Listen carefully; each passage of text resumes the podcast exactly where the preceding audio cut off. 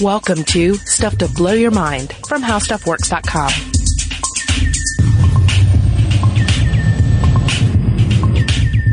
Hey, welcome to Stuff to Blow Your Mind. My name is Robert Lamb. And I'm Christian Sager.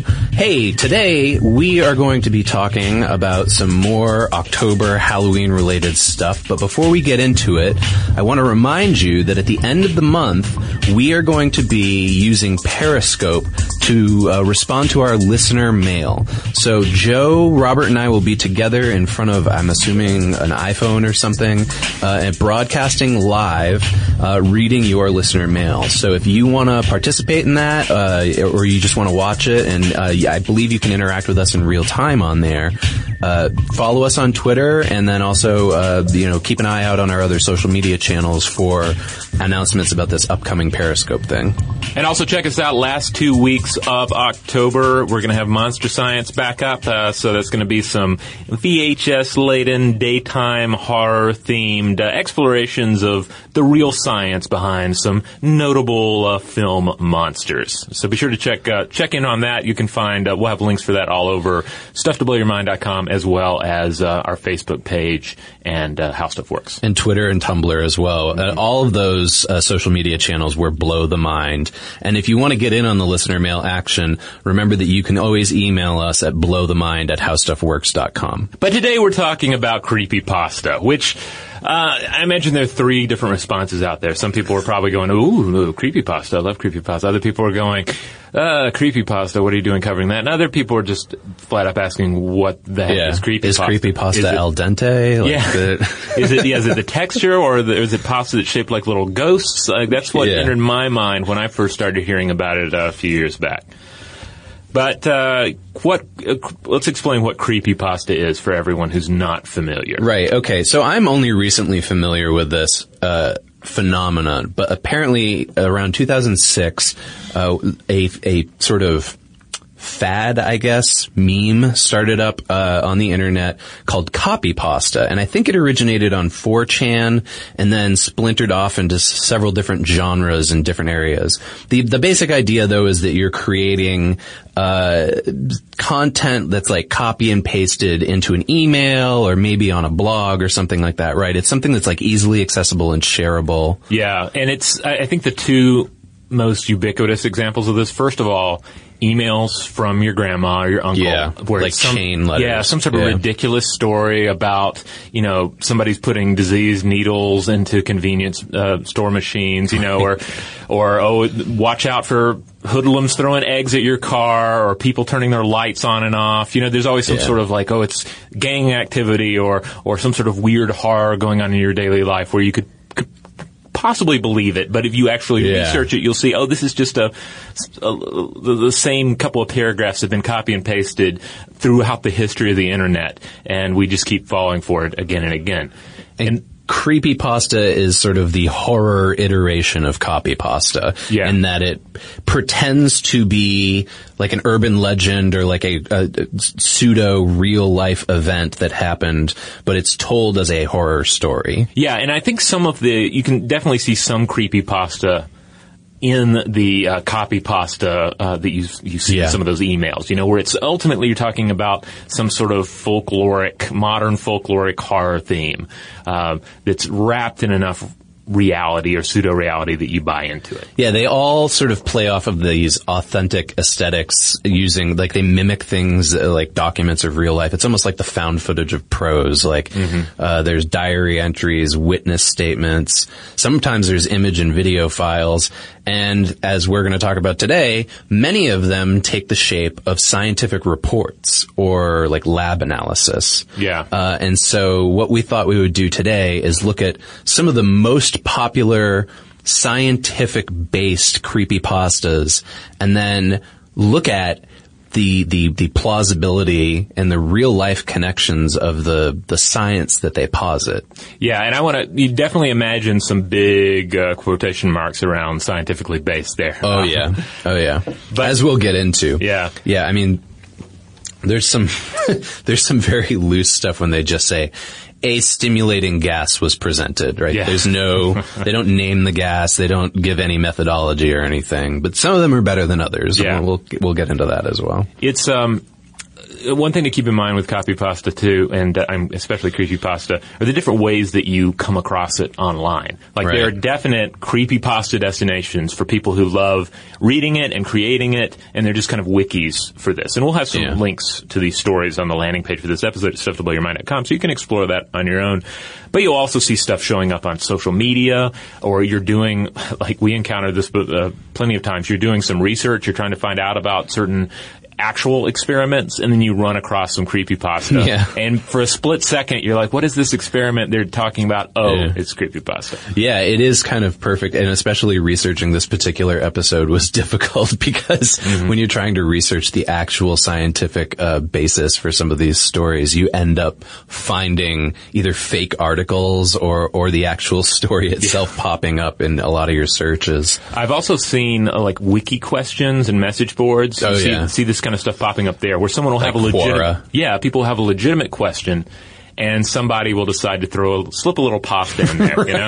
Right, right. Like I've, I've seen medical uh, question sites um, where someone will be talking. I think I was writing something that had to do with uh, about pro- about prostates, Uh-huh. and prostate exams, and I, I ran across this message board where somebody was asking, "Hey, what can I expect when I go in there?" Yeah. And then somebody had this ridiculous story that they shared, and then another individual pointed responded and said, "Oh, this is pasta. Here's an example of where it was Sure. previously uh, rolled out." I think that's where I first discovered Oh, yeah. the, the term copy pasta. Yeah, I mean, like in today's age of like uh, what, what we are often told is uh, in in our daily jobs is user generated content, right? Where like the user is commenting or, or creating something on their own. This is the perfect kind of thing to slip in there, right? Yeah. Like in an Amazon review, you could drop in some creepy pasta related to whatever item it is that's uh, that's on sale, and and you give it a five star review, but let people know that it was haunted or something when you got it in the mail. Yeah, it's kind of like the creepy mold that grows uh, on, uh, you know, on the, the structures of the internet and throughout the, the systems of the internet. And some of it is just merely mold. Sometimes. but sometimes it's exquisite and it's fun to look at and feel. But I think so. Um, people who maybe aren't familiar with the creepypasta genre, you might actually know uh, the the most famous of the creepypasta characters or stories is the Slender Man one. Uh, and I don't know a ton about Slender Man other than what I've read about him outside of the creepypastas he appears in. But basically the idea is that he's kind of like a, he's a horror story uh, character, right? He's just as much as like Jason Voorhees or, or Freddy Krueger, but he's kind of like an uh, uh, elongated, skinny, scary looking man in like a suit.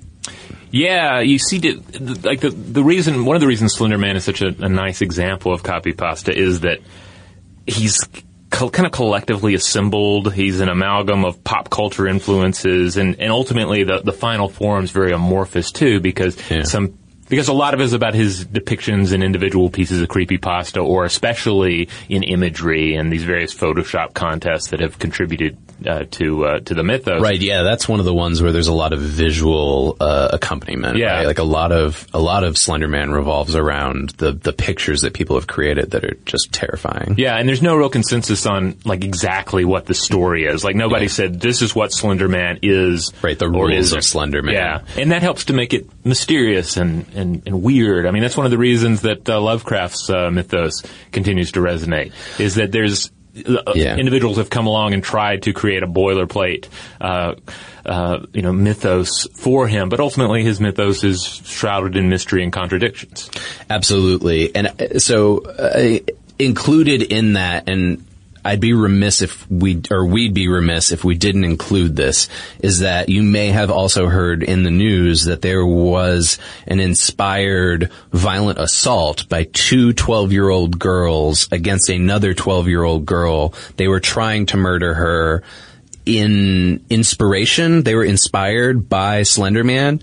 Uh, and, um, you know, to clarify, like the owners of creepypasta.com, many of the people who are involved in this community, they all, you know, released a state, statements basically saying like they, this was not their intention. They didn't want to be connected to this at all. It was more just kind of a fun pop culture thing for them to have a community around. Right. But these girls, somehow took it internally and uh, and ended up almost killing their friend. Luckily, she escaped and was uh, I think she was stabbed like 17 or 19 times or something like that. She was found by somebody on the side of the road and was able to get medical care. Well, I mean, it just speaks to the the, the power of storytelling, the, the power of folklore, and the power the power of symbols. You know, I mean, anybody can create a story, and oftentimes the story's not going to be that good. But Yeah. you're playing with powerful elements when you start playing with with established tropes and established symbols, established symbols of fear, and uh, even uh, you know a, a very amateur creator can, can end up creating something that strongly resonates. And I mean that's the, Yeah. the beauty of uh, of something like creepypasta. Yeah, it is, and and I also like I think that it would be uh,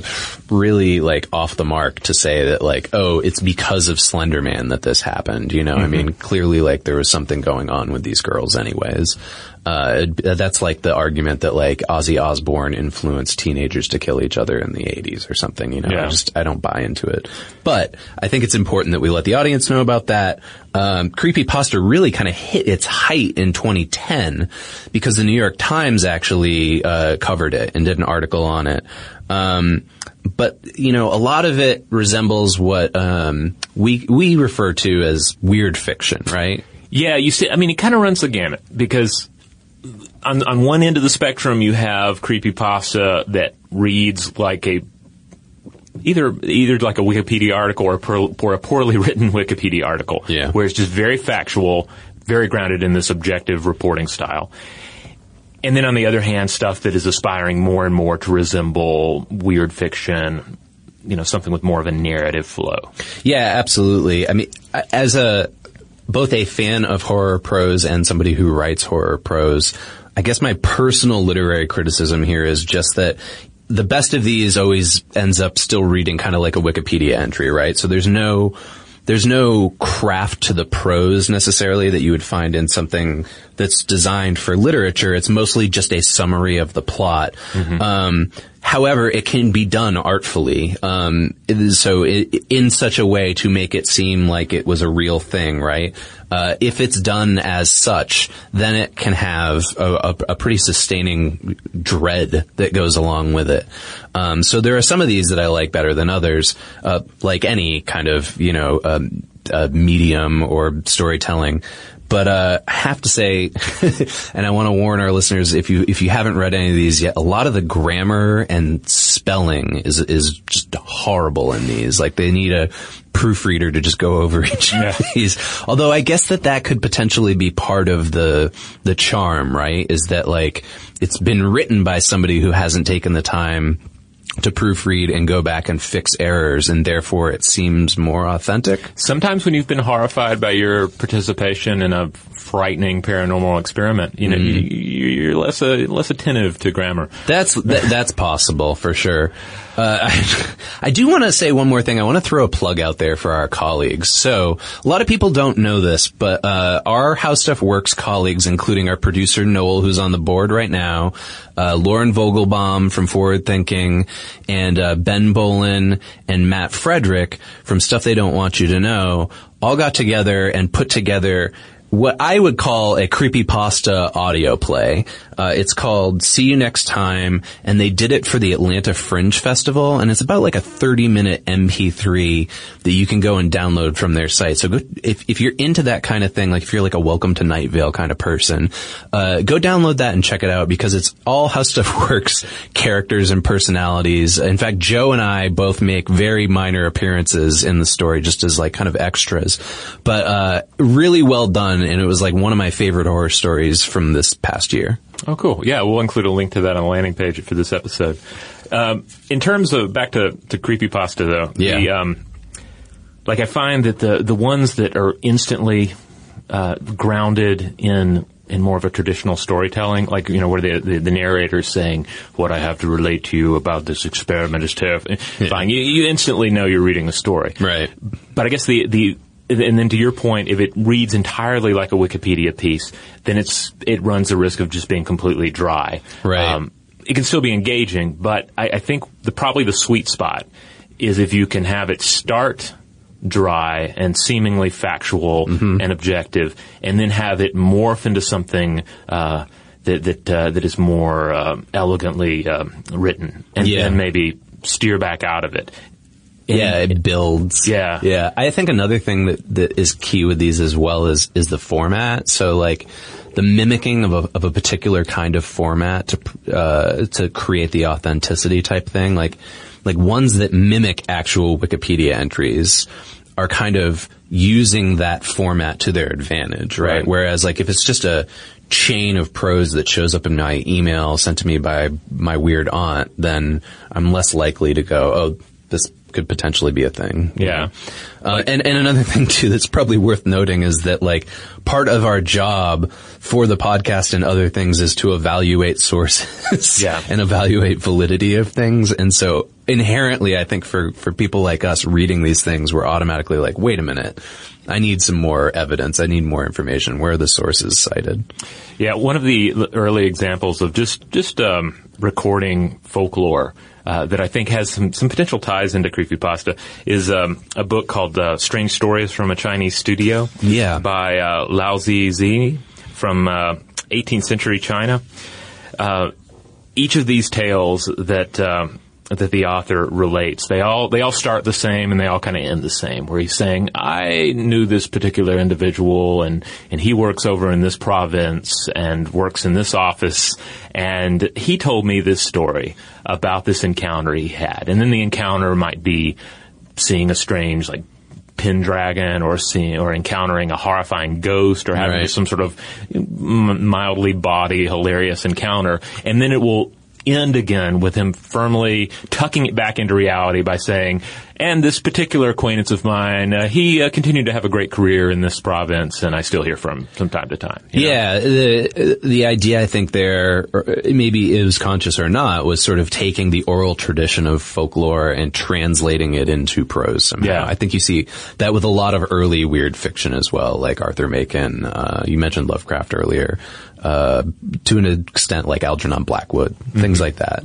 Yeah, you have to sort of you, have this nugget of uh, of the fantastic, and you need to to tuck it in firmly into the bed of uh, of our uh, our informational system, really. And in this case, it's uh, the internet.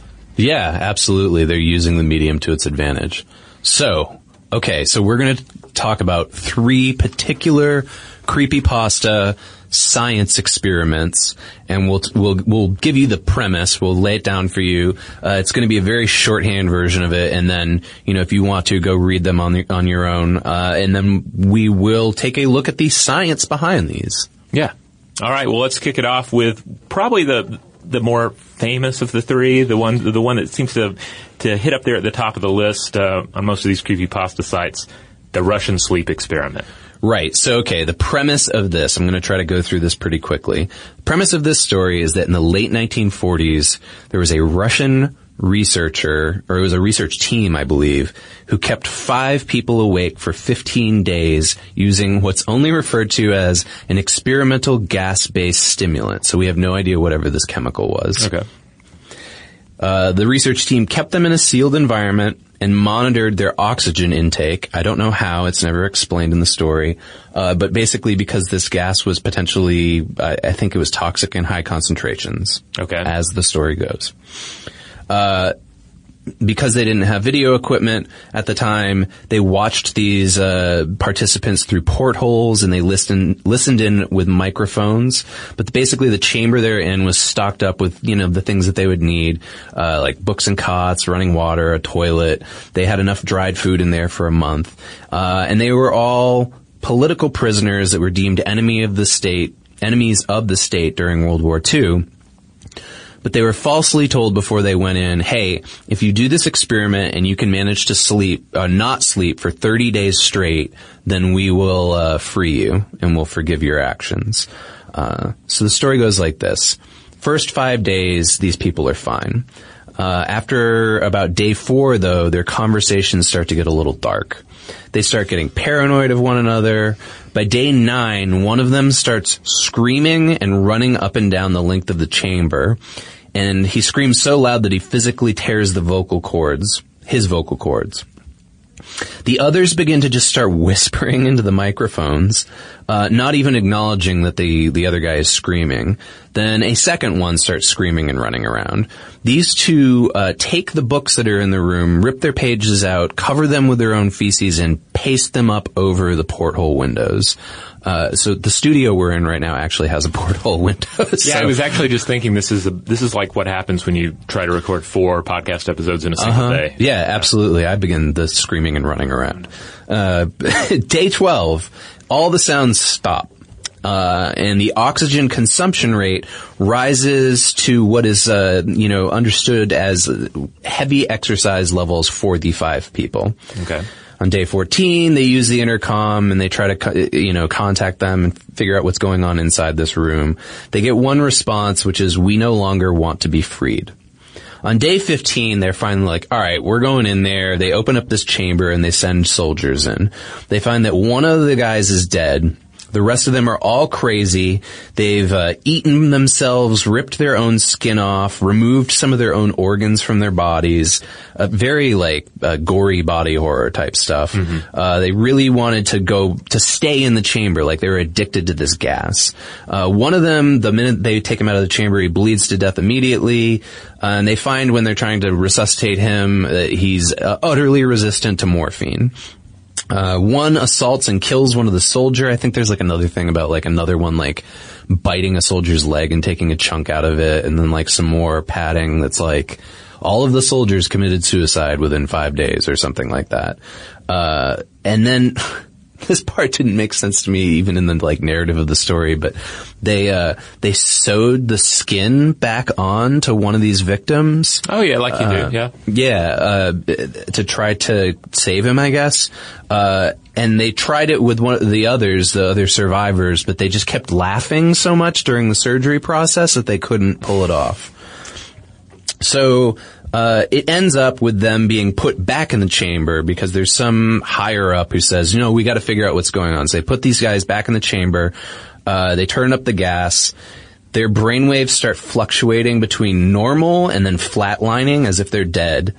They try putting three of the researchers in there with them, but one of the researchers grabs a gun and shoots his commander and then shoots the captives. Right before he kills the last captive, the captive says this, we are you. We are the madness that lurks within you all, begging to be free at every moment in your deepest animal mind. We are what you hide from in your beds every night. We are what you sedate into silence and paralysis when you go to the nocturnal haven where we cannot tread. And that's Okay. the end of the creepypasta. All right. Like most of these experiments, it ends in madness and death, and uh, and some inkling of uh, the world beyond the veil. Right. Yeah, I think you're gonna find that like there's a common theme of science experiment, people go crazy, kill everybody, and then say something eerie. Yeah, like we are saying, if you if you were to find the published peer-reviewed studies for each of these, you Yeah. would be able to skip down to the conclusions, and they would say, and everybody went mad, and we had to put down the uh, the inmates. Right, right. Yeah, what I'd love to see the IRB for these, the Institutional Review Board, like like looking at this, like, wait, you're gonna do what now? All right. So what's the basically at heart here, though? We're dealing with the science of sleep deprivation. Yeah. There have been a number of studies that have looked at this. So what happens when you stay awake for extended periods of time? How can we make ourselves stay awake for extended periods of time and and still function properly? Right. So what we know about sleep deprivation, and I'm sure many of you out there have experienced some form or another of this, right? Like last night I got one hour less than my normal, however many 8 hours a night that I get, and I'm a little, uh, a little logy, I think is the term this morning. Uh, but the basic breakdown of it goes like this. Uh, we know that we, our alertness lowers, right? Uh, we have trouble concentrating. If you even lose 90 minutes of sleep in one night compared to your average sleep schedule, you'll be 32% less alert the next day. So I'm somewhere in that 32% range today. Um, 41% of U.S. drivers, this is a scary part, scarier I think than the creepypasta, uh, 41% of U.S. drivers admit to falling asleep behind the wheel because of this lack of alertness. It also totally screws up our circadian rhythm. Uh, so our body can't keep the correct time when we haven't slept the right way. It's as if you're jet lagged, uh, which makes sense. Uh, and we actually, on our sister show, uh, Brain Stuff, have done both episodes on what happens when you don't sleep and what happens with jet lag. And there's some really interesting stuff about jet lag in relation to uh, light entering our eyes and how it interacts with our brains. so if you want to dive in more, there's stuff there. But uh, because the circadian rhythm is impaired, our motor skills are also impaired, and our hormones start to rise and fall in these just very inappropriate ways. We also lose memory. That's a common symptom of this. So, uh, what we know is that when we sleep, it consolidates our memories, basically takes the things that happen to us and it organizes it in such a way that helps our cognitive function. Yeah, it's kind of like a defragging of the human Absolutely. computer. And uh, if you're not running your defragment, uh, defrag and if you're not running your defragger uh, appropriately and enough, then uh, everything gets a bit uh, screwed up up there. Yeah. Uh, um, in fact, like uh, you, you start losing recall. You can even create false memories, and it lowers your just general ability to process information. Yeah. Uh, and then this is a quote directly from our How Stuff Works article on the effects of sleep deprivation. quote: When we learn and store information in our memory, that information is moved from the hippocampus, which we know is the memory creating region of our brain to the prefrontal cortex, specifically the neocortex region, which is where we form and store long-term memories. So you can see kind of biologically how this would start to affect memory. There's also a process going on where our body's glymphatic system cleans out our nervous system while we're sleeping. But if you don't sleep, all of this waste, I guess, or trash mm-hmm. starts to build up. And but by trash, what I mean is it's cerebrospinal fluid that's filled with proteins and toxins. It doesn't get flushed out of your system, so subsequently you've got that stuff floating around in there too. And all of this can lead to a speeding up of the progression of Alzheimer's and Parkinson's.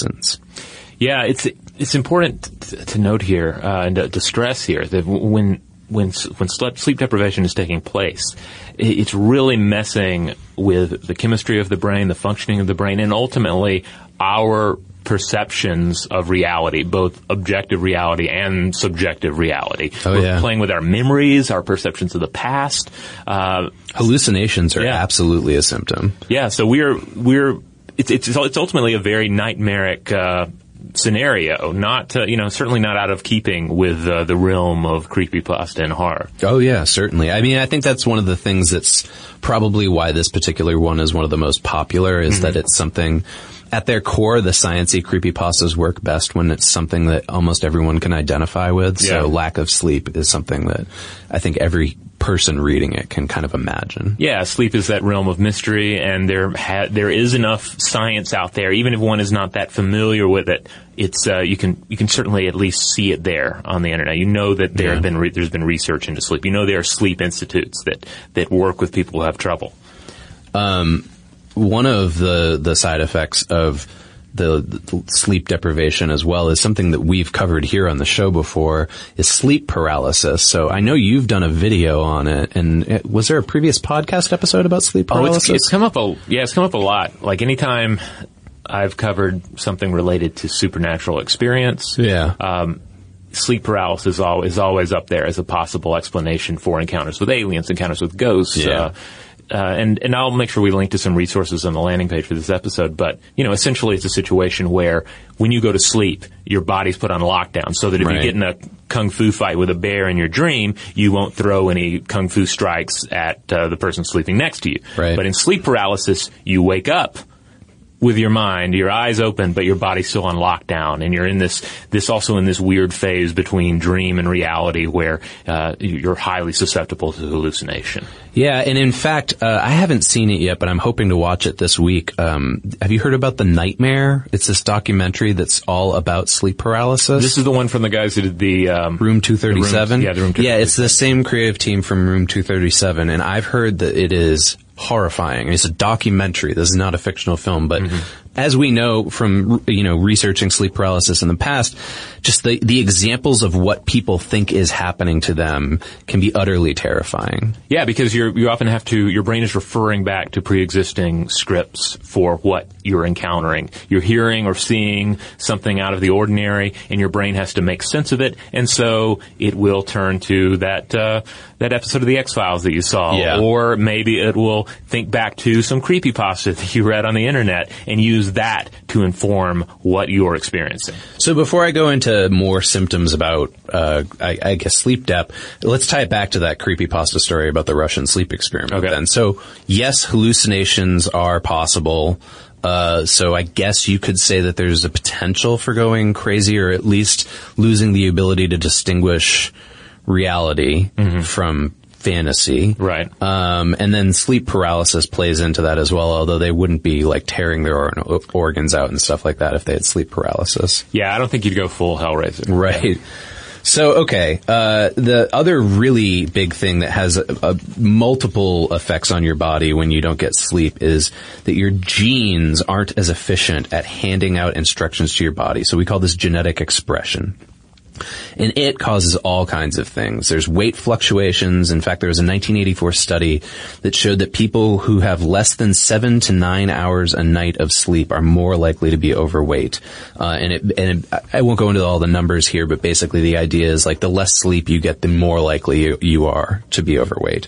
Uh, when you're forced to stay awake, what happens is your body has trouble processing blood sugar and leptin, which is this protein hormone that regulates our appetite and our metabolism. Uh, and this can lead to type 2 diabetes, can lead to weight gain, and due to your decreased ability to process sugar, you're not as easily able to suppress your food cravings. So, you know, if you're like me, you're going to the fridge and having a lot of ice cream late at night. Uh, it can also lead to illness, so sleep deprivation diminishes our immune system, which sometimes leads to serious or chronic illness. Blood pressure becomes a problem. If you have less than six hours of sleep a night, it puts you at high risk for high blood pressure. This starts overtaxing your heart. Also, your brain doesn't have as much time to regulate the stress hormones that are moving around in there, which also leads to higher blood pressure. And then finally, death is a symptom of not sleeping.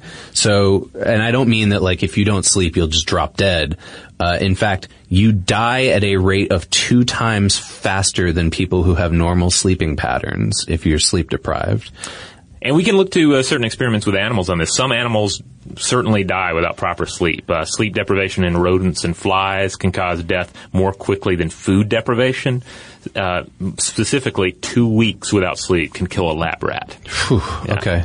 So, and and that's about as long as the creepy pasta experiment went on for. They were in there for about 15 days before they Yeah. started, uh, ripping their skin off. And there was all kinds of super gory stuff in that story that like, Also, uh, inappropriate Amazon purchases. That was another. Oh, really? that, uh, in the Russian Yeah. sleep experiment. Did, yeah. Oh, they had internet in the in yeah, yeah. 1949 Before or whatever they ripped the, the, the skin off, they started uh, making inappropriate uh, online purchases uh, just because they were I believe in a- an altered state. They were buying like curtains made of human skin. Okay, so there's another scientific aspect to this story as well, right? And that is the quote experimental gas-based stimulant. okay, which could, I guess, be almost anything. It could be anything. And so it's a little difficult for us to kind of narrow it down and say, well, the actual effects would be this. But I thought it was worth just kind of touching on mm-hmm. what gas does to our bodies, right? So any type of gas, chlorine, sulfur dioxide, hydrogen sulfide, nitrogen dioxide, ammonia, you name it, they're going to irritate your lungs. And some of them dissolve immediately and uh you know that's when you experience the irritation in your mouth nose and throat. I mean like if you think about it like when you go to the gas station you're pumping your gas and you're inhaling stuff that's kind of a version of this right? Yeah. Um, but the ones that don't easily dissolve, they don't produce early warning signs. And this can lead to things like fluid developing in your lungs and airway. They can also trigger allergic responses. These kind of responses can scar your lungs, maybe leading to chronic bronchitis. If the gas is radioactive, of course, it can lead to cancer. And if there's body poisoning, it's going to poison your body's cells, right? So if it's a poisonous gas, that's going to be lethal to you as well. Uh, and it'll, what it'll end up doing is displacing the oxygen that's in your blood, so you, you have less oxygen reaching your tissues. Carbon monoxide itself doesn't appear to have any kind of neurological effects, but levels below 13% of, like if you're exposed to it, can de- decrease your mental performance. And one other study that I found said that mustard gas affects mental health, even for people who have been exposed to it like uh, t- up to 25 years after their exposure. However, they usually qualify that as like PTSD because their exposure to the mustard gas was probably in a traumatic situation Oh, yeah. like war. Um, so all that is to say is that yes, gas has physical effects on your body, and there are some connections to mental problems, I guess, but but not like within 15 days you'd go absolutely insane and start ripping off your skin. Maybe we just haven't found the right chemical yet. Maybe so. We, you know, we haven't stumbled across the the right uh, uh, experiment, declassified experiment from uh, uh, World War II era Russian history. Now, this next uh, bit of uh, creepy pasta, I, I found this one a lot of fun. This is, I think, I, I probably like this one the most of the ones that, w- that we looked at here for this episode. Uh, in short, this one involves a supposed 1944 British Secret Intelligence Service experiment aimed at modifying human blood. Uh, here's a quote. The chemical would modify the blood's chemical properties and structure so that if shot or cut, the blood would have the ability to freeze or solidify to where the person was shot. This would stop bleeding and can make a person far stronger than an average human being. Now, of course, as you as you you know can expect, the experiment gets all dark and monstrous, uh, turning the test subjects into gray-skinned, blood-eyed, jelly-blooded, thick-skinned cannibals that run amok, and as such, uh, they end up putting them all down, shutting down the experiment, and deciding not to um, alter the blood of British soldiers. So I think I might have read a different version than you because mine ended with them escaping. Oh yeah, And it was like, these crazy super soldiers are out there somewhere and they're homicidal and they could get you. Maybe there are a couple of versions of it. That's the, the beauty of creepypasta is that Yeah. uh, it, it can change. It's amorphous. It's uh, it's a collective, uh, uh, creative uh, uh, scenario. I kept thinking of them as being basically Wolverine from the X-Men. Like, Ah. like they, they, all their wounds heal immediately, right? Because the, the, I think one of the things is like, immediately after this test, they like stab him in the leg and then shoot him in the arm to see what happens. And like the wounds seal up immediately, right? But it also makes them kind of feral and, and crazy and try to kill everybody. Yeah, I kind of pictured them looking like uh, creatures from a Tool video running amok. yeah, yeah. Well, one of the things I loved about this particular one is is how much it uh, adhered to the idea of it being an actual lab report. It said a copy of this lab report can be found somewhere deep within the old MI5 building in London. I like that the idea, like everybody who lives in London knows about the old MI5 building. yeah, you can just pop by and just go down and check out the files. Yeah. that's, that's why they're there. Uh, and they actually name three chemicals, uh, as opposed to the Russian study. They actually name the chemicals that these guys are exposed to: nomofungin, peproforamidine, Okay. and communicin. However, in my version, it was misspelled as communism. So it was like they were exposed to these two chemicals and communism. Well, maybe uh, commune isn't. Wait, what is it? communicin. Maybe communicin is. Uh, is, is a, a drug that causes communism. It could it's be. a communism inducing It, narcotic. you know what? That would possibly have as much validity as the rest of this story. Yeah, I, I feel like like that was one of the drugs in RoboCop 2 or something. You're that he was right. Yeah. Well, the idea that they said here was that those chemicals modified uh, human blood chemical properties, allowing them to solidify or freeze when the body is damaged. And they list a couple of other things that they do to solidify the blood. So I just want to mention these uh, quickly because this is kind of their scientific basis for things. Uh, they increased the blood plasma in the subjects, removed the thrombocytes from their blood, modified the medulla oblongata in their brain so that it would be familiar with the modified blood cells, and then they removed four to, four to six percent of their blood volume because I guess the idea being that once they've done all this other stuff, their blood is thicker and mm-hmm. subsequently like takes up more space in their circulatory system. Uh, and they also said that they weren't allowed to give any food or painkillers to the subjects for at least 24 hours, which I, I like because that's basically what they do to you when you like go in for prep surgery anyways. Yeah. Uh, and then, um, the doctors, uh, after the experiment, determined that the pH value of the blood in these guys was lower than normal. Uh, and they think the chemical caused aggression by modifying the medulla oblongata. So this is where I want to start with the science on this one because I you know, within five minutes was able to look up that the medulla oblongata doesn't really have a whole lot to do with our emotion and aggression. In fact, this is the, you know, it's commonly known as the brain stem. It controls our reflexes and autonomic functions, uh, limb movements, visceral functions. It's basically, you know, things like blood pressure, Ah, breathing. there you go. Oh, That's all you need. Blood It pressure. ties into blood. Ding. Aggression. But so, uh, yeah, uh, i- i- unless they're like, uh, you know, discovering new things about that part of the brain that we don't necessarily know, I don't know that that, that, that would have been the cause. If I was on the, um, the review committee for this, uh, academic article, I would probably point that out. Now, it's also worth noting uh, here that this is not to be confused with the Luftwaffe's uh, freezing experiments Right. into hypothermia that took place at uh, Dachau and Auschwitz uh, uh, during the Second World War. Uh, those were actually dealing with what happens when the body body freezes. This is ultimately about uh, coagulation, right, and, and healing, and what how to, how our, our bodies heal, and what we can do to speed that process up, especially as far as internal bleeding goes. Right. And there has been some interesting research in this area. Researchers trying to figure out ways to to, to, to speed up uh, coagulation, speed up healing, and, and deal especially with military scenarios where you need to you need to take care of either a need for blood or a need for, for blood to do its job Yeah. deep down. If you follow like science and tech feeds, like like like we do for work, you you end up seeing a lot of these. I'd say at least once a week. There's some kind of update on uh, either something that's designed to seal a wound faster, or you know affect the blood as such. but Yeah. It's always showing up in our video games, it. too. Yes. like I, I started playing uh, the latest Metal Gear thing. oh yeah, Phantom Pain. Is that what it's called? Yeah, or it's like Ground Zero. I think it's the one. It's like Oh, Ground Zero is like the prequel, It's like right? free this month, so Yeah. I checked it out. And Okay. and you get wounded to a certain amount, and you like spray your wound with a little air. Uh huh. Yeah. Yeah. But um, the the first uh, bit to, to discuss here about blood science and kind of cool blood science is uh, there's a, a Cleveland, Ohio biotech firm called uh, Arteriocyte, and they made headlines in 2010 with the development of an artificial genetically engineered blood for use on the battlefield. So we're talking type O negative, of course, here, universal blood donor, because you're going to make artificial blood. It needs to Right. be Right. Everybody universal. should be able to use it. Yeah.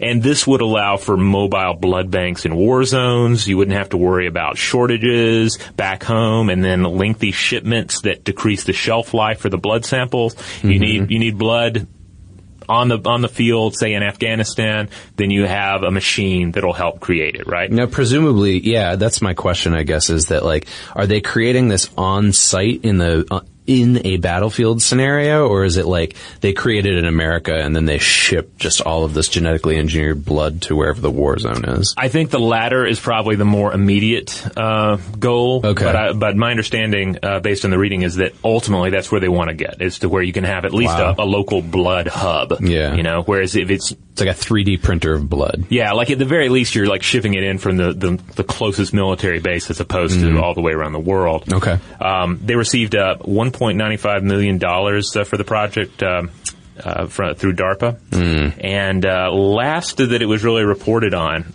uh, they had shipped off samples to DARPA and were hoping to uh, up production to bring costs down from five thousand uh, dollars per unit of blood to around one thousand per unit. And just to give everyone a reminder, one unit equals about a pint, and the average human contains eight to ten pints. Wow. Yeah. So in order to make enough for a human, it's it's like at their low end going to be eight to ten thousand dollars worth of blood. Yeah, and the average soldier needs six units during trauma treatment. You know, because you're talking about situations where a lot of blood is lost. Yeah, I wonder how that compares to just the like good old, you know, uh, Red Cross, you know, going and giving your blood volunteer type thing. Well, I mean, of course, then again, you're dealing with all different blood types. Yeah, that's true. and and then a, and then a rigorous screening process to figure out which samples are applicable. And shipping. Yeah, and shipping, which again hurts the shelf life. Yeah.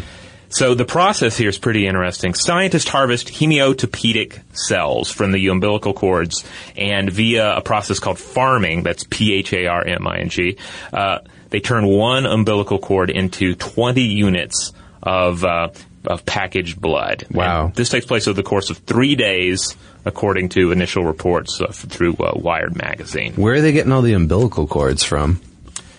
Babies, man. They, if you can, if babe, if you find babies where the parents are not going to, um, you know, dry it and Yeah, it or yeah. eat it themselves, uh, then yeah, the um, umbilical cord is a has a, has a lot of valuable uh, material in it. So this is a thing that as a uh, someone who doesn't have kids that I'm woefully unaware of. That's like when you go in and, and have the procedure and everything for giving birth. Is there just like a you know in the paperwork there's a box that you check that's something like I want the umbilical cord.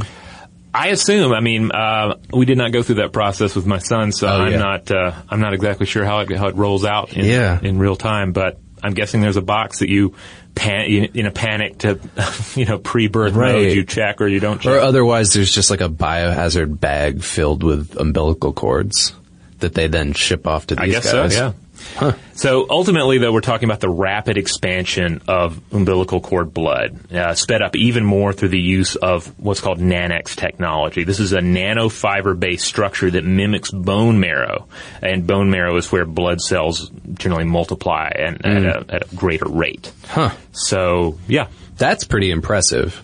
yeah, I think so. I mean, it's it's crazy science fictiony, and and I think would lend itself well to a little tweaking. I mean, you're talking about Right. Ultimately the discarded pieces of a baby that are used to create uh, blood for soldiers in the field, Yeah. and potentially vampires, right? Right. Yeah. I mean, well, that's where this would naturally head. It's a daybreaker situation. You Yeah. make these soldiers, they become vampires, and then they vampirize the rest of the population. So it's a planet of vampires. I wonder if vampires prefer O negative as a universal donor, or does that mean it's, It's too- probably too common, right? Yeah. It's like the Coca Cola of, of blood.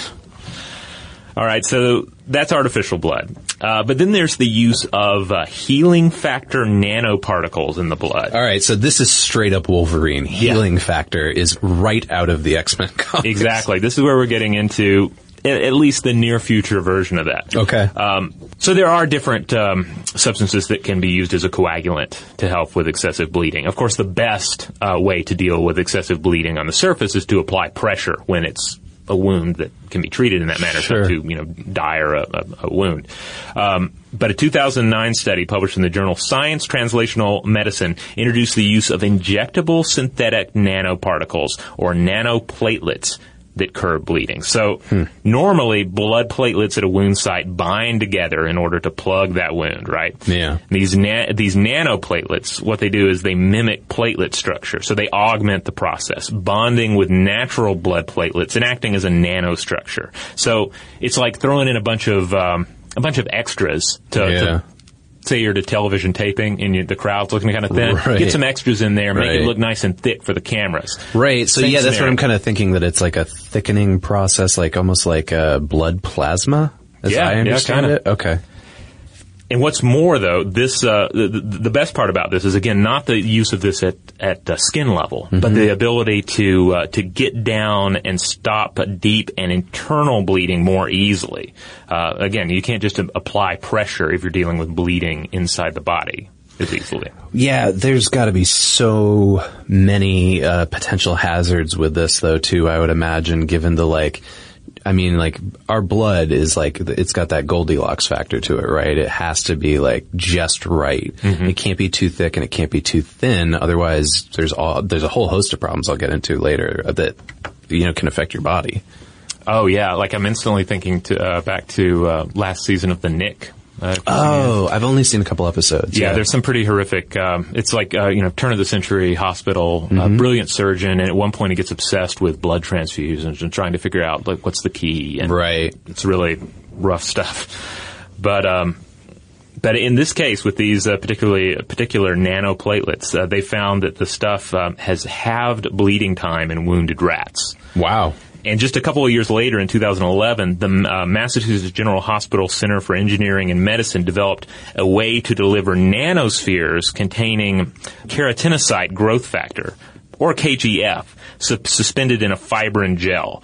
Uh, so again, the advantage here would be to deal with the targeted treatment of deep wounds as opposed to trying to treat the whole body and just Yeah. get at it. Um, So this is uh, right, right. So the difference between this and Wolverine is that like you don't just heal immediately from any wound. The, you have a wound and then they apply Right, these yeah. nanospheres to you. And the same with the nanoplatelets too. It would, Right. Yeah, it wouldn't be a matter of as we see in the the creepy pasta. It wouldn't be Yeah. like we've changed the blood of the soldier. Exactly. No, it's this is a way to treat the blood of a soldier at a wound site and try to uh, speed up the healing. Well, okay. So you may recall that at the top of when we were talking about this experiment, that I mentioned they had three particular chemicals that they mentioned. I assumed these were fictional, but I decided to look them up. Nomofungin, peproformididine, and communcin. Turns out, at least as far as I can tell, that they are real things. Uh, however, there were a few links that definitely looked like they were fake, that uh, were potential. Uh, I, I'm going to guess like fake sources to back up the creepypasta story. But then uh, there were a lot of legitimate academic chemistry articles about these that were behind firewalls I couldn't access. But I did get access to one that was called Synthetic Studies Toward Communesins, and it was published in the Israel, uh, Israel Journal of Chemistry in 2011. And Okay. this, I could barely understand it because it was written in such deep chemistry language. However, this is what I got out of it. Uh, these are basically the same s- chemicals. They're like syn- synthesized chemicals that are isolated from a marine fungal strain of a penicilla, uh, penicillium species and that there's a possible use for these as an insecticide. They're also cytotoxic against certain tumor cells. So I think that they're being investigated for those possible applications. Okay. Uh, and they were first isolated in 1993. So, yeah, they really exist, it sounds like. It doesn't sound like their usage, though, is to, you know, plug up blood. Yeah. Or make blood freeze or anything like that. But, I mean, I guess we're looking at the standard trick here, right? You uh, you draw a little science terminology out, you throw it in there in a way where you're not too specific, and it's harder for the the average reader to look at it and call BS. Uh, and so it gives it that sciency vibe, and, and Yeah, allows I mean- you to invest a little more in the creepypasta. Uh, They did a great job. Uh, whoever wrote this did a great job with the that application of, of these chemicals because not only were they like difficult to to find information on, but also they're so relatively new in the, in in the research that's being done on them that there isn't a whole lot out there. I guess it could be plausible that you know somebody comes up with this magical synthetic chemical that can freeze your blood. Um, and real quick, let's just talk about what happens when your blood is thickened or frozen in certain situations. Uh, first of all, it's very rare that you could freeze a human being's blood while it was still inside their body. The hypothalamus constantly tries to keep the core of our bodies warm, so it constricts our blood suppri- uh, supply to the core of our bodies, essentially uh, removing it from the extremities if necessary. So that's why you get those instances of like frostbite where people's fingers or toes fall off Right. and stuff like that. Um, but even in cryonics, when they're going to freeze somebody's body, your blood isn't frozen. Uh, from what I understand reading about it, your body is usually injected with something called heparin, which is an anticoagulant. And the reason why is to prevent blood clotting while you're under, I don't know what's the proper term, uh, under freeze? On when the slab, you're in the know. freezer? Yeah. Um, and then lastly, there is a uh, there there are a couple different uh, uh, diseases that lead to blood thickening. One in particular is called Hughes syndrome, and that's an abnormal immune system response that causes your blood to thicken. Basically, the idea here is it sounds similar to uh, the nanotech we were talking about earlier. It causes your blood platelets to clump together, but this can be very dangerous. Like I was saying earlier, uh, because it can lead to thrombosis which can subsequently lead to something like a heart attack or a stroke or I suppose even an aneurysm. But no cannibalism. Uh, Nope, they don't have that yet.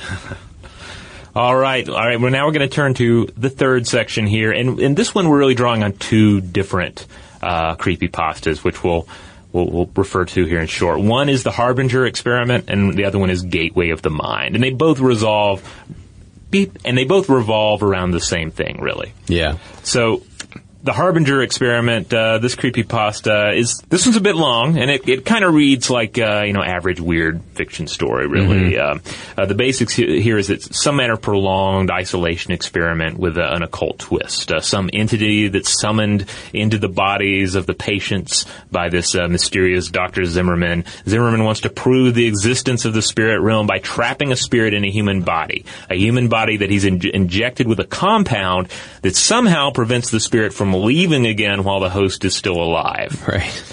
Right. And yeah, I, if I remember this one correctly, like Zimmerman is like fantastically rich and like, uh, does all of this at like an off-site hidden bunker underground where he's like hired his own private army and team of researchers, right? So you can imagine how it ends up, right? Uh, right. Madness, Just like, death. every- yeah.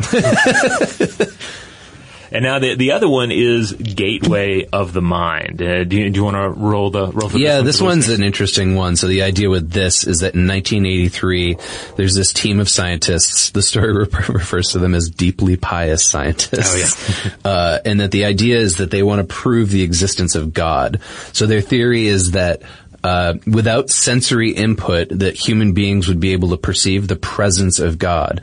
So, and that they interfere with some kind of holy signal, right? So what they do is they take this elderly volunteer and they surgically cut out nerves so he can't see, hear, taste, smell, or feel. Uh, and he can, he, he can't communicate, but he can like, you can clearly talk. he sort of right? like yells. Yeah, I don't think he knows what's going on around him, but he like yells out things about what he's experiencing. But he's basically alone with his thoughts. And yeah, what happens is he goes totally crazy. He says that he's talking to ghosts. He's able to like use information from the ghosts to like uh prove that there's something supernatural going on to the researchers, right? By like revealing secrets about them that nobody else would know. And then at the very end, he tells them that he's, uh, he's had a conversation with God and, and God has abandoned us. Oh, okay. Well, I feel like it kind of loses a little steam there at the end with, like, like may, maybe the, the message that he revealed shouldn't be uh, so explicit. But I'm I'm uh, I'm nitpicking here. Yeah, they sort of like, uh, this, the, the, the author or authors of this creepy pasta. It seems like God is sort of cagey about getting in touch with this guy who doesn't have his five senses. Like the ghosts show up pretty quickly. Yeah. But God like waits until like the absolute last minute and all he does is just say like, hey, uh, I've abandoned you guys. I'm on vacation I'm out. for the week. Yeah. So both of these, on one level, they deal with this idea of like let's scientifically prove the afterlife, and Yeah. and there have been a, a number of experiments and sort of pseudo experiments that have gone into that. We have a whole episode of Stuff to Blow Your Mind that deals with soul weighing experiments that tried to show that the soul has weight and therefore there is a soul, there is some part of us that's immortal and survives Yeah. death. Um, There, there's real science behind that too, isn't there? Like a particular like, I, I remember like that. There's like a very specific weight that they said that. oh like, yeah, yeah. There's the That whole disappears when you die or something like that, right? Yeah, I think 21 grams was the, the number. Those, as we discussed in the, the, that episode, uh, which I'll link to on the landing page for this episode, uh, you know, there's some science applied. It's very Yeah. rough and uneven. There are a lot of problems. There's some more Oh, okay. recent, uh, theories that are interesting, but both of these experiments ultimately deal with isolation, Yeah. right? What happens when s- someone is isolated from, uh, from sensory input? particularly uh, in the case of the experience we're going to discuss here, you put them in a room. You put them in solitary confinement. Right. Yeah. What happens when you deprive us of our environment that we've evolved to thrive within? What happens to the mind? Yeah, and so I think it's worth mentioning here uh, before we get into the science of it, of what happens when you're uh, deprived of your senses, and for that matter, social interaction. Uh, that both Robert and I have gone into sensory deprivation tanks before, so we have personal experience with this. Uh, in my case, uh, I didn't hallucinate, uh, which seems to be a common symptom that people have. Uh, but it was enjoyable. It was Yeah. peaceful. Uh, you basically lay inside a big tank that's dark, laying on top of salt water. Uh, for in my case, it was about an hour long. Yeah, mine too. Uh, and um, you know, the, because of the water, your ears are plugged up. Oh no, you, I, I wore earplugs, but the, the water also keeps you from really being able to hear anything. Uh, you can't see anything. You don't really feel anything other than the water, uh, and the taste of Yeah. salty air. yeah, when I went into it, I wasn't really thinking about how salty it was going to be. Yeah. and how the, there's a good point, a good portion of the float experience that is spent uh, reacting to the feel of the salt water, Mm-hmm. the smell of the salt water, and uh, and just sort of getting past that. Yeah, I guess I should clarify that there's so much salt water that you float to the top. Yeah, like so you're, you're not just salty. laying in it. Yeah. Like you instantly are acquainted with any random nicks or scratches or itches on your body because now Yeah. they have tons of salt pressing up against them. Yep. So we've had a number of um, of studies that have looked at at what happens when you um, put somebody in solitary confinement, when you isolate someone from stimuli. Uh, there's a 2013 piece on, from Wired magazine by Brandon Keim uh, titled "The Horrible Psychology of Solitary Confinement," and it takes a nice look at a horrifying topic, pointing out that solitary confinement has been shown to make prisoners extremely anxious, to make them angry, make them hallucinate, experience mood swings and flatness, the loss of impulse control, and this is all on top of aggravating any pre-existing mental illnesses. Um, so they, we, we've looked at solitary confinement many times from a scientific standpoint in, in the past, and it generally comes in waves, responding to trends and concerns related to modern incarcer- incarceration. So, the mid 1800s, there was concern and interest in this. In the 1950s, it popped up again, due in part uh, as a reaction to the Korean War. Uh, prisoners of war and how they were uh, uh, allegedly treated, and then it uh, it rose up again in the 1980s uh, with you know some research spread out in between. But those are sort of the big periods. So uh, I have to say, like every time, like I read a fictional account or watch a TV show or a movie where it's a prison setting and somebody does something wrong and gets sent to solitary, my first thought is always like, "That sounds great." Yeah. Like, oh yeah, you get to be away from all the craziness and you sit all by yourself in a room and hang out and sleep and you're alone with your thoughts. However, I don't think it's as peaceful as I'm imagining it to be. Uh, It's based on these experiments, right? And, Yeah. and also on other things we know. Oh yeah, just happened. based on accounts where people just talk about it as just this brutalization of the mind. Yeah. Because essentially, in absence of stimuli, we focus on what little stimuli there is. Mm-hmm. Our brains are made for a, a world of, you know, fixed and moving objects, of, of varied environmental uh, actions going on. Not a limited cell. So you get in there, your brain ends up chewing on itself. Uh, may, maybe it's some detail in the cell. Maybe it's, um, it's something in your memory, Yeah. but your brain finds something to focus on and sort of recreate the world you've been robbed of out of its limited pieces. And this is the Hannibal Lecter style, like, Yeah. uh, like forming, what does he call it, his memory palace? Yeah, I think he doesn't he paint the walls with um, to, to resemble Florence or something It like depends on the iteration of Yeah. Hannibal, but yeah, uh, in the TV show, which just ended, uh, I believe once they actually incarcerate him, like he just constructs it all inside his Oh, okay. head. Like he can like, because he's such a crazed genius, he can like go inside his memory palace and it's like he's in a, a church in Florence or something like that. Yeah, so like basically that's what your brain wants to do. Mm-hmm. But oftentimes you don't have you, know, you don't have that rich tapestry to, to, to draw on. What you have are maybe some traumatic memories Yeah. from your incarceration. Maybe it's you know some weird markings on the wall or something that's troubling you in the back of your mind, and that's what gets blown Fixate. up. That's what is blown out into your new virtual world. Yeah. Well, so IO9 actually has a really nice summary piece, less about um, the isolation part, but more about the sensory deprivation. And guess who came up in, at the beginning of their article? It was the f- good old John C. Lilly uh, character that Ah. o- often seems to come up on stuff to blow your mind. In fact, we've talked recently Mm-hmm. about maybe doing an episode just about him. And you you were the one who told me, I think, that uh, he was the inspiration for Altered States, right? Yes. which is kind of my go-to um, pop culture movie reference for uh, sensory deprivation tanks. He claimed that uh, when he was in a sensory deprivation tank, it allowed him to make contact with creatures from another dimension, uh, and they're from a civilization that was far more advanced than our own. Uh, so that is, I guess, kind of close to the Harbinger story. Uh, although I don't know necessarily uh, that John C. Lilly is uh, a reliable source. He is uh, he's a kind of a problematic source, Yeah. but uh, a fascinating one. Um, but hallucinations are absolutely real. Um, people, we definitely know people have hallucinations when they're deprived of their senses. Uh, renowned physicist Richard Feynman has described having them when he was in a sensory deprivation chamber. We have lots of examples of studies that have been done. Uh, uh, both meditation and sem- sensory deprivation are linked to decreased alpha waves and increased theta waves within our brains. These are the same things that we we find when we're in a sleeping state. And in fact, we're going to find uh, as we kind of go through the sensory deprivation stuff that there's a lot of connections to what we were talking about earlier with the Russian sleep experiment story of uh, sleep. So there's a connection between the isolation and the sleep stuff, uh, at least in how our brains work.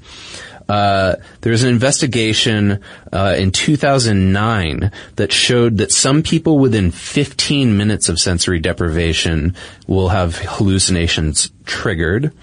Uh, and however, I will qualify it by saying that this particular study, they the, the the people that they got for this study purposely were scored low on what is called a revised hallucination scale. I'd love to know that test how they how they how they determined that. Basically, what this meant was like these people I think were in like the lower twenty percentile of people who uh, are are likely to have hallucinations.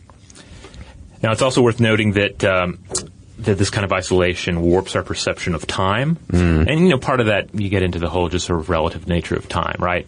Yeah. an hour spent in a boring waiting room is is far different than an hour spent at the at the carnival, right? Yep. Uh, in 1993, a, sociologist and caving enthusiast Maurizio Montalbini spent 366 days in an Italian cave to replicate a long solitary space flight. You know, what would be the experience of uh, staying in a little tube on your way to Mars, right?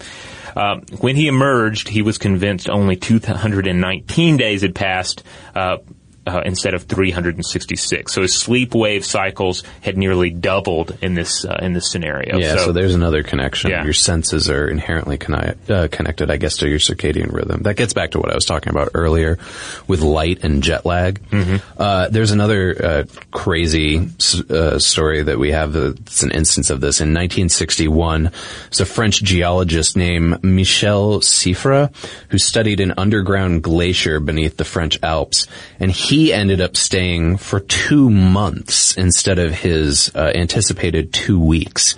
And what happened was he basically decided to stop doing his study and live like an animal. That's quote. I think that's his quote, live like an animal. Uh, and when he was tested back on the surface, when they, his team finally got him out, they found that it took him five minutes to count to 120 seconds. Huh. So it definitely interferes with our perceptions of time.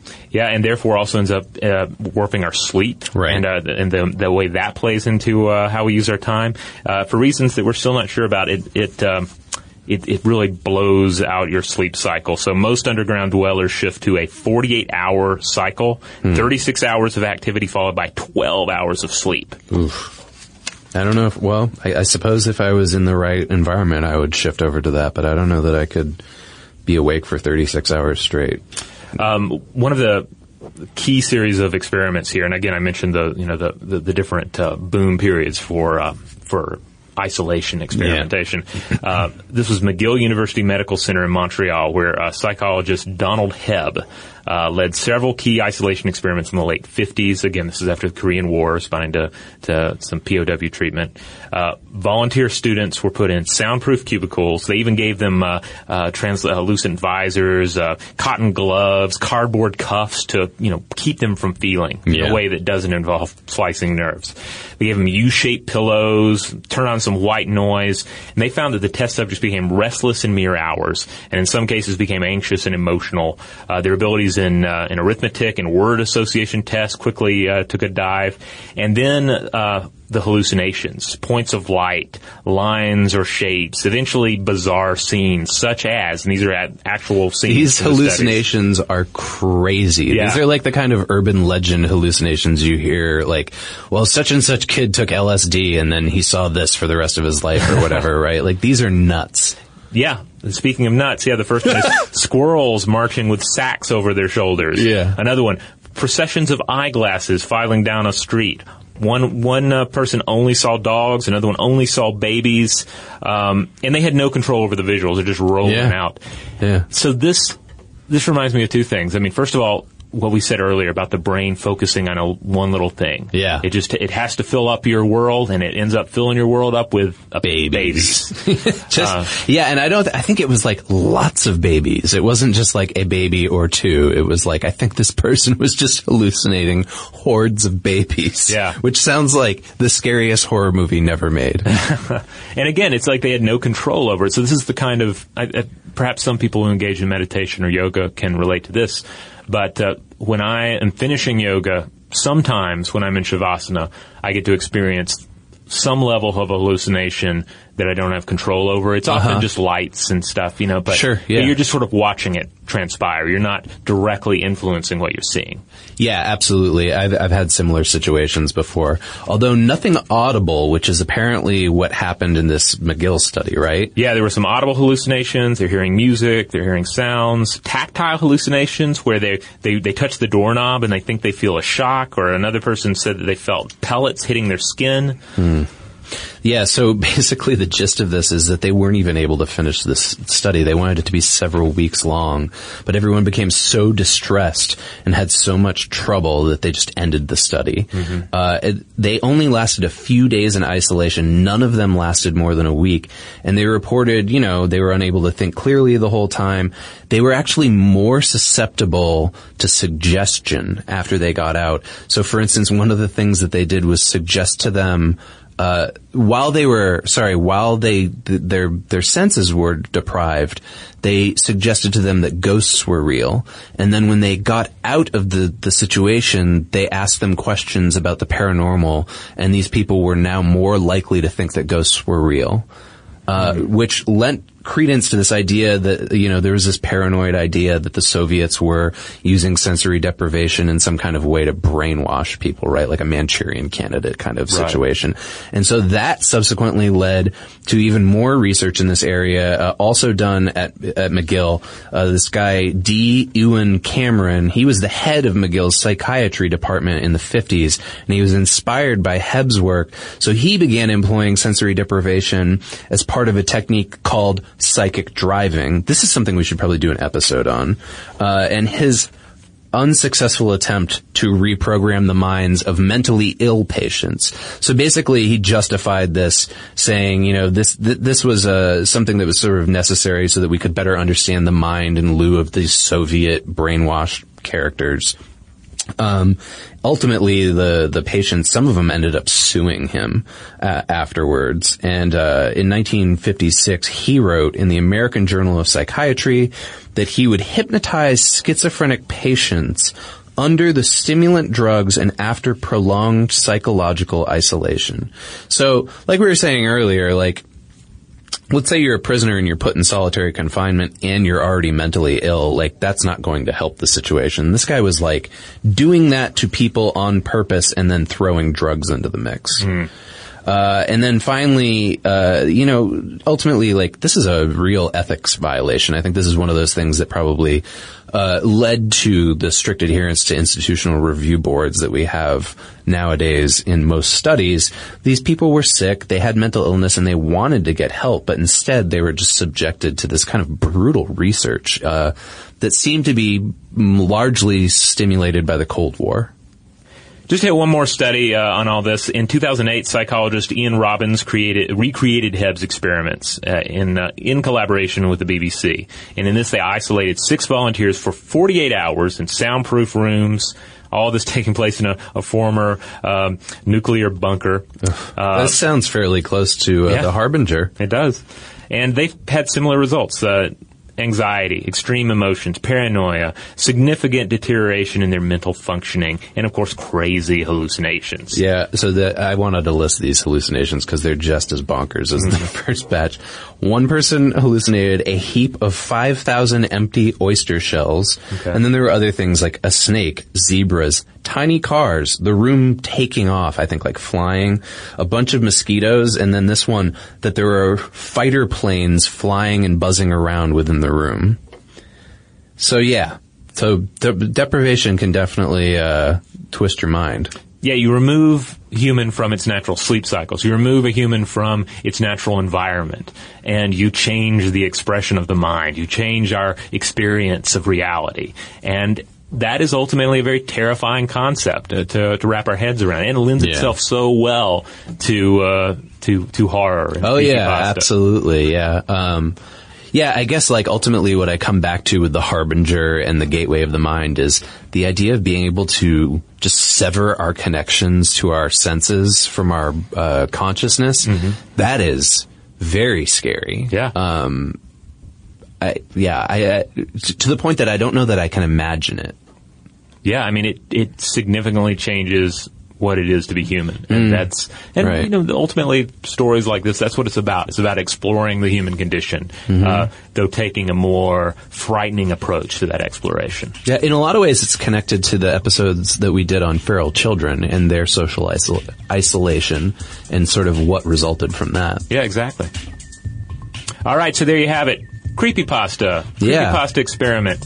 So that's just three of these creepypasta stories. I mean, my impression is that there are thousands of Oh, these yeah. things out there, and and even just within the like sort of subgenre of sciency creepy pastas, there's probably hundreds, right? Yeah, if everyone liked uh, this uh, particular episode and you want more, we could probably do uh, another couple of creepy pasta episodes uh, to illuminate the science behind the scares. Yeah, in fact, so uh, if there is a creepy pasta story out there that you think is particularly good for us to cover, we'd like to hear about it. Uh, let us know over our social media channels. Again, we're on Facebook, Twitter, and Tumblr, uh, and we're Blow the Mind on all of those channels. And then, of course, you can always write and let us know about your creepy pastas or uh, potential uh, science that's connected to creepy pastas that you've read at blowthemind at howstuffworks.com. For more on this and thousands of other topics, visit howstuffworks.com. Thank you.